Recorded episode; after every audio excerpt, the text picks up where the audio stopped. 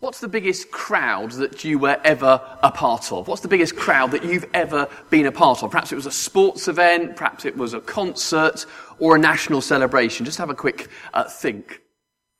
I was thinking about the biggest crowds I've been part of. I, I've been to a fairly full Twickenham uh, for a varsity rugby match. I've cheered on as part of a capacity Lords, which is about 28,000.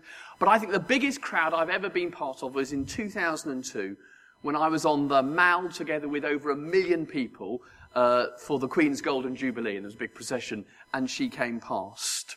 But you know, if you've been part of any large crowd, that being part of a crowd is a very kind of special experience. The excitement and enthusiasm carries you along, and for a while you're kind of caught up in a, often a wave of emotion and expression and you kind of feel connected to others, you feel part of something bigger.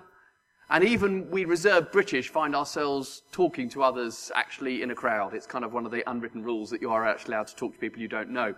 But if you're part of a crowd, I don't know about you, but there are two other things that we might want to just remember about a crowd.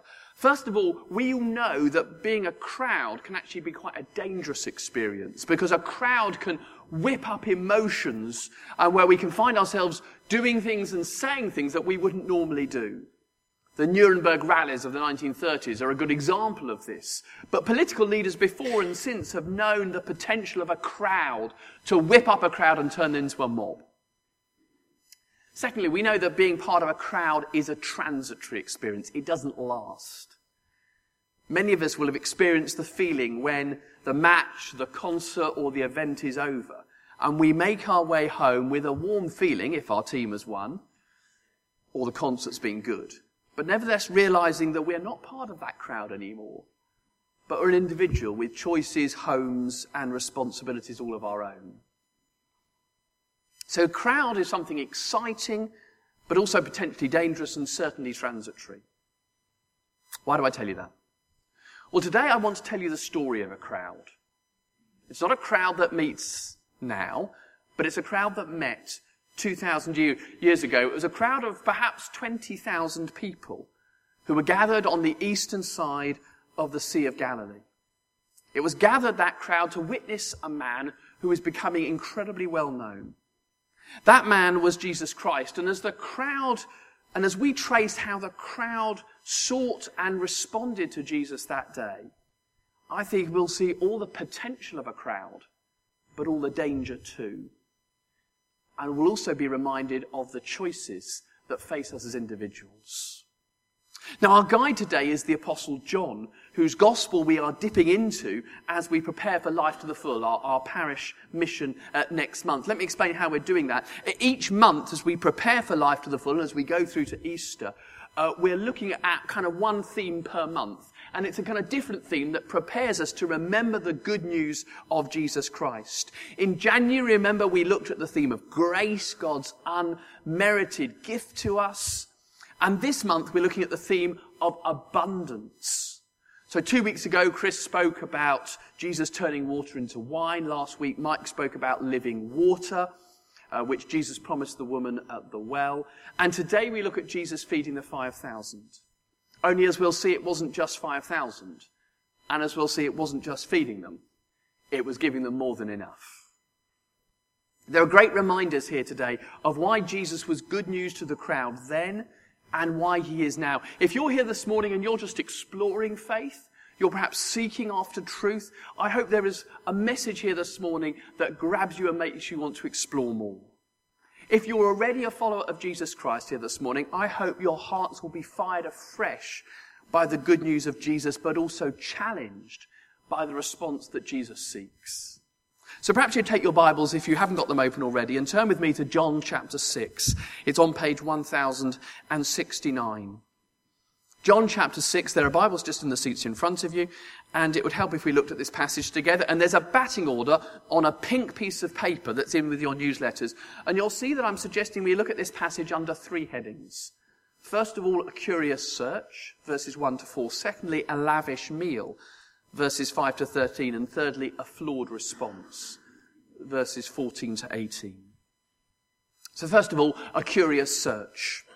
Let's just set the scene, shall we? Jesus has arrived back in Galilee. That's the area based around the Sea of Galilee, about 120 miles north of Jerusalem. This is what it looks like. You've got Jerusalem at the bottom there, uh, underlined in red, and then 100 miles north, you've got the area of Galilee around, clustered around uh, the Sea of Galilee. And uh, Galilee was the uh, center where Jesus had been brought up. And although he went to Jerusalem to worship, as any good Jew did in those days, Galilee was his home and the center of his early ministry. And it was in Galilee that Jesus had turned water into wine, uh, in, as narrated in John chapter 2. It was in Galilee that he'd healed the official son in John chapter 4. And we know from the other gospels that Jesus did a number of other miracles in the Galilee area. And so he was making quite a name for himself in that area where he'd been brought up. If you look at verse 1, John tells us that Jesus crossed to the far side of the Sea of Galilee. Now, what does that mean? Well, here's a close up of the Sea of Galilee. The main areas of population were on the north and west. So you can see those clusters of towns Capernaum, Gennesaret, Magdala, and Tiberias. They're all still there. And that was the main area where uh, people lived. And so when John says they, he referred to the other side, that meant to the eastern side, which was less populated. It had mountains, so it was less easy to be settled. You see a few towns there. Gergesa is one of them. And that side was actually largely pagan area. So it was where Jews tended not to go. It was mountainous, more mountainous than the western side. And uh, why did Jesus go there? Well, Jesus uh, John doesn't tell us explicitly, but the hint in verse 3 is when Jesus goes up the hill to be with his disciples, and this is a hint confirmed in the other gospel accounts, is that Jesus went to the eastern side of the Sea of Galilee to get away from it all. When he went up to the mountain, mountains were the place where he commonly prayed. And, and so very much a combination of rest and prayer were on Jesus' agenda as he took a boat probably from Capernaum across kind of in direction of southeast towards the eastern side of the Sea of Galilee. But unfortunately, rest and relaxation and prayer were not going to happen. Why? Well, because of the crowd. What do we know about the crowd? Well, first of all, we know that it was a big crowd.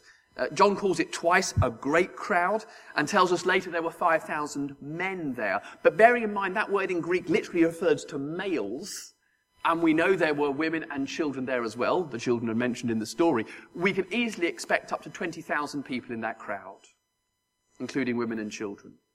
Secondly, we know where they'd come from. Like Jesus, they'd come from the towns and the villages on the west and northern side of the lake. And while Jesus, we think, crossed by boat, they would have walked round the top of the lake. Uh, hence why they got there after Jesus. Yeah, so that's why they're there. Thirdly, we know why they'd come. John tells us in verse 2 that they'd followed him because they saw the miraculous signs he had performed on the sick. This was a crowd that wanted to see more of what Jesus was doing. They'd heard about the official son being cured. They'd heard about the other healing miracles. And this had aroused their interest. And don't forget, in a world where X Factor didn't exist, Jesus was the most exciting thing going on. He was a bit of a celebrity of his day. They'd come to see and find out a bit more. And fourthly, I think we know what they were feeling. Well, we don't know, but John gives us a really big clue in verse 4 when he says, the Jewish Passover feast was near. Now that was meant to ring all sorts of bells for John's readers, and some of them are explained in the sermon that Jesus gives a bit later on.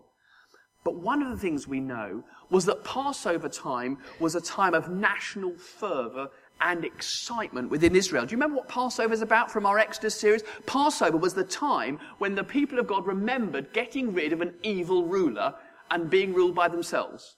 Now, in those days, it was Pharaoh, but every time Passover was celebrated, they thought, hang on, we got rid of that nasty ruler once. I wonder if we could get rid of another nasty ruler, this time the one in Rome. So it was a time of kind of hope, expectation, a bit of angst, a bit of campaigning that God was going to do something special for his people again. It was a politically charged occasion. So I guess what I want us to see is when we think of this crowd of people that Jesus sees, um, we mustn't think of them as a pious group of well-organized pilgrims making their way merrily round the Sea of Galilee in order to sit patiently at Jesus' feet. This is a messy collection of Galilee residents intrigued by the word on the street about who Jesus was, wanting to see him for themselves, wanting to see if they, if he was who he hoped he was, they was. And that is what prompted the crowd's search for Jesus. It wasn't a kind of faith search. It wasn't devotion. It was a curiosity about Jesus. They hadn't made their mind up on who he was but they'd sensed there was something special about him. And the only way they could do and find out more was to watch him and listen to him. And I think it's still Jesus that people find curious. For all the mud that's been thrown at the church over recent years, some of it very well aimed, none of it has stuck to Jesus. He is the man who people can't lay a punch on. He is the man who won't be put in a pigeonhole. He is the man who makes us scratch our heads and say, Who is he? As the crowd well know, Jesus said things and did things that set him completely apart. You may have seen that Stephen Fry YouTube video where he rails against God for creating a world with suffering and says, and I quote, how much simpler, purer, cleaner, and more worth living a life is without God. But it's striking to me as I watch that interview that Stephen Fry comes up to that uh, opinion entirely without engaging with the person of Jesus. Doesn't mention him. But it's Jesus who opens the chance to find out who the real God is, not the imagined tyrant God of our own illusion, not the distorted view that Stephen Fry presents. Perhaps you're seeking truth or meaning this morning. Perhaps you're realizing that the things that we're told a full life is all about, stuff and achievements and leisure and pleasure, they don't actually add up to all we hoped. You're looking for something that goes deeper and lasts longer. Can I invite you, come and watch and listen to the person of Jesus Christ. You'll find reliable records in the Bible that show us him through the eyes of eyewitnesses. He is somebody worth looking at for yourself. Perhaps you're already a follower of Jesus Christ this morning. Can I remind you of the good news that we are seeking to share as a church during Life to the Full? The good news is not about Holy Trinity Claygate. The good news is not about the Church of England. The good news is that we are seeking to give people a sight of Jesus and the life that he offers. Because it is Jesus that makes people curious. It is Jesus that people wanted to see that day on the shores of Galilee. Not a system, not a religion, not a worldview, but a man. A curious search is a search for Jesus. Jesus made the crowd curious. He does too today. A curious search. Secondly, I want us to look at what happened next under the title A Lavish Meal. And this is verses 5 to 13 in particular. Because John, that's a lovely wording it, it, that, where it says when Jesus looked up, it literally says he lifted up his eyes. It's a lovely kind of description, really from somebody who was there. He says, John, Jesus lifted up his eyes and he saw a great crowd coming towards him, but it wasn't just a great crowd he saw, it was a whacking great problem as well. Why? The crowd, you see, has traveled a number of hours to see him. They've walked across the top of the Sea of Galilee. And he knows that they'll want him to teach, and therefore they're going to stay another few hours with him. This is 20,000 people who will be away from their homes all day, if not more. And with no subway stores in Galilee, they are soon going to be very hungry. And do you know another word for a hungry crowd? It's called a mob. An army marches on its stomach. If they don't get food, things get pretty messy pretty quickly.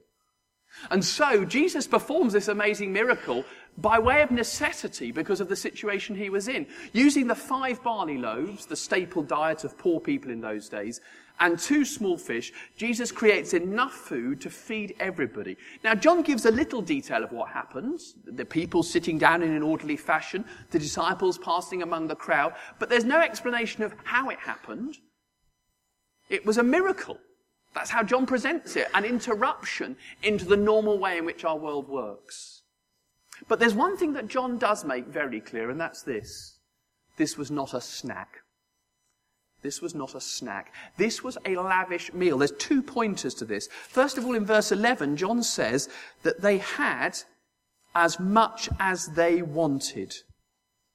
And secondly, in verse 13, he's, verse 13, he says there was enough left over to fill 12 baskets. This was not a meal to take the edge off their hunger. You know, the way you give a little biscuit to a child to stop them whinging. This, this was not that type of meal. This was a superabundance of food the reference to 12 baskets is probably meant to symbolize the 12 tribes of Israel. There was an abundance of food, not only therefore for the crowd, but for all of God's people. That's what that means. So, what do we think this meal says about Jesus, this miracle? Well, it certainly says something about who he is. As we'll see in a moment, the crowd clearly take this as the evidence they need that this man Jesus is sent from God. Only someone sent from God could do this amazing miracle. But I think there's another kind of layer of meaning as well. Because as well as pointing to who Jesus is, the lavish meal also points to what Jesus offers.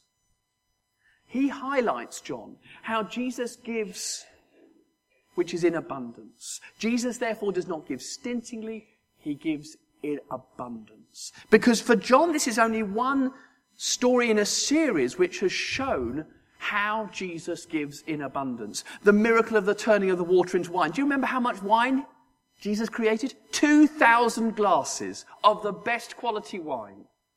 The story of the woman at the well. Do you remember the water he promised? He said, water that will last forever. I tell you, if you've been to the Holy Land, you want that water.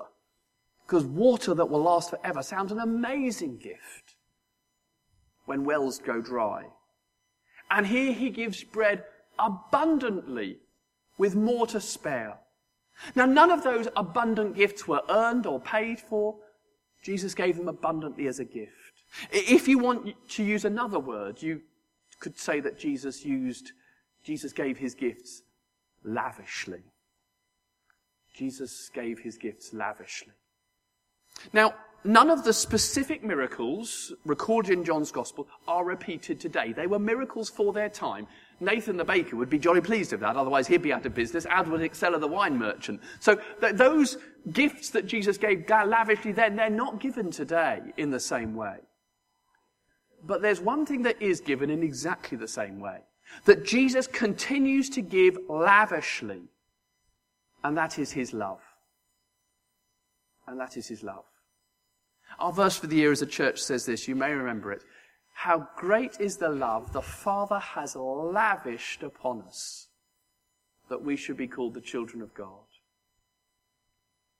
The way that God lavished his love was when he sent Jesus into the world not just to do miracles, although they point to who he was, but to die on the cross and take on himself all the mess, the sin, and the self centeredness of our lives. That's love that will never run out, whatever we do and wherever we run. With that love comes forgiveness for every sin. There is nothing you have done or will ever do that cannot be covered or forgiven by this love that never runs out. This love that is lavished on us as a cloak that stretches on. I watched an interview the other day with Lance Armstrong. You know Lance Armstrong. He won seven Tour de France titles, an American cyclist. He was banned, as I'm sure you'll know, from cycling for life for taking performance enhancing drugs. And he gave his second television interview to the BBC recently. And he spoke about his future. And the interviewer suggested that uh, more than cycling again, he really wanted to be forgiven. And this is what Lance Armstrong said we all want to be forgiven. There's a lot of really, really bad people who cannot be forgiven. Sorry, there's a lot of really, really bad people who want to be forgiven, but will never be forgiven. And I might be in that camp. I want to say to Lance Armstrong, you don't need to be. You don't need to be. in that place of unforgiveness.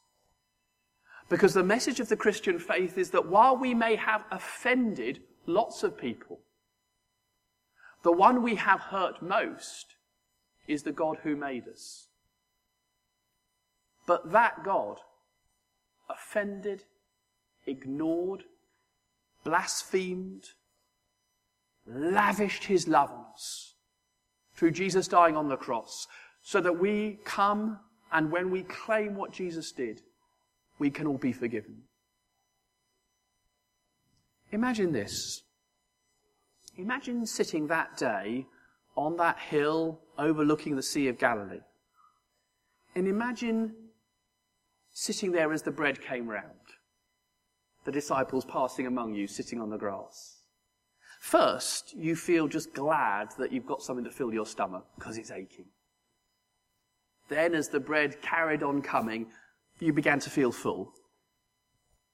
And then you were so full, you had to let, let the baskets pass by because you couldn't eat anymore. You were embarrassed at such a gift. You couldn't believe such lavish provision because you hadn't earned it. Just imagine passing the bread by and the lavish gift. Now imagine sitting somewhere else, sitting this time at the foot of the cross, and seeing there Jesus, arms stretched out, dying a death he didn't need to die for you and for me. You think of all that needs to be forgiven in you your pride, your lust, your self sufficiency, your God forgetfulness. And you think his love can't forgive that. But it does. It covers it all. You earned it no more than the crowd earned their lunch. But it's yours to take. A lavish meal was not just then on a hillside. A lavish gift was given on another hill, a hill in Jerusalem, and a gift that keeps on giving. A curious search was a search for Jesus, a lavish meal. Thirdly, let's look at the response, a flawed response, I suggest, verses 14 to 15.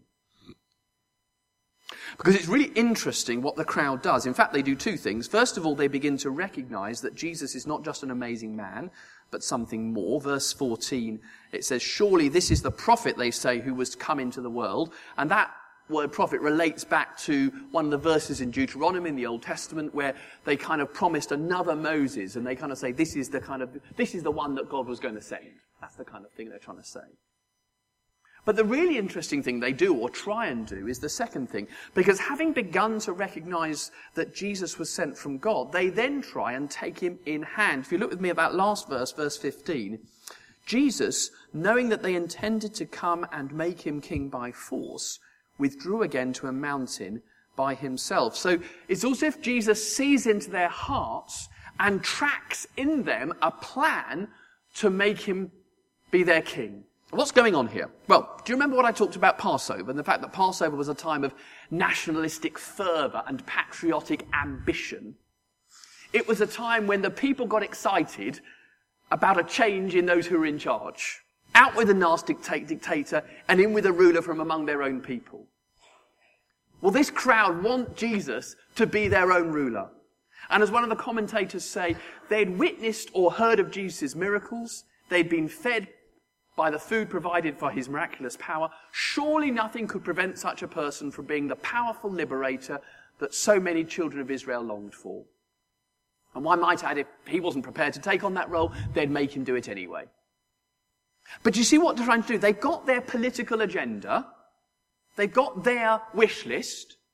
And having seen the power of Jesus, they want to make Jesus dance to their tune. They want to harness the power of Jesus to achieve one of their goals. They've got their agenda and they want Jesus to fit in with it. That's what's going on.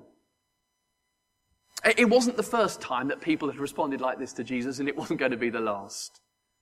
Even today, it can seem like a really natural response once we discover something of who Jesus is. Because we kind of hear, if he really is that powerful, if he is the Son of God, if he is risen from the dead and living today, then surely he can kind of come in next to me and give me what I've always wanted. A stronger economy. Yes, please. Perfect health. Absolutely. Success in everything I do, if you don't mind. Pleasure and pain. No, pleasure and no pain, of course. But Jesus didn't follow the agenda of that crowd that day. And he doesn't today either. Jesus didn't come into the world. Jesus didn't come into the, didn't, didn't go to the cross so that he could follow us, but so that we could follow him. You see, the crowd ultimately showed a flawed response to Jesus that day. They expected him to follow them rather than they follow him. But before we peer down our noses at this crowd too much, we might reflect the times when in our prayers, desires, and actions we have done something similar. When we have been resentful when God has not given us what we wanted. When we have got cross when God's word has pointed in a different way to the way of the crowd. The response that Jesus looks for is not for us to treat him like a bonus pack, there to add a little oomph to the direction we've already set ourselves. The response Jesus looks for is for us to set our eyes to follow him, wherever that takes us. And that's a decision we need to reach on our own. Because ultimately, following Jesus isn't something we do as part of a crowd we need to come to a view ourselves on how Jesus has loved us, how abundantly he's lavished his love on us, and what that demands of us. So, to help us do that, let me just finish by asking us to consider three questions. First of all, will we look afresh at Jesus, the compelling figure who attracted that crowd today and still compels attention today? Are we going to look to Jesus when all the stuff clutters in, whether it's about church or work or family or life, will we say, I want to look at Jesus because he's the one who compels my attention. Secondly, will we receive the abundant, lavish gift of God's love stretched out on the cross of the Lord Jesus Christ? Because that lavish meal that day on the hillside, it wowed the crowd, but it was only the starter the real lavish gift came down in Jerusalem when Jesus showed his love for the whole world. Love that forgives, love that never ends, love that we didn't earn, abundant love. Third, will we respond to Jesus' call to follow him? Because the crowd wanted Jesus to dance to their tune, but Jesus refused. He calls us to come into line with Him, to follow Him in His ways, in response to His great love for us. And so, will we say yes to that offer and that invitation? If we do so, we have a greater crowd in front of us. For that crowd on the Mall in 2002 will be as nothing compared to the crowd that one day I will join and we will join. Crowds from every tongue and every land, singing praise to the one who gave his life for us, the Lamb who was slain, when in glory we sit before the throne of the Lord Jesus Christ. Let me pray.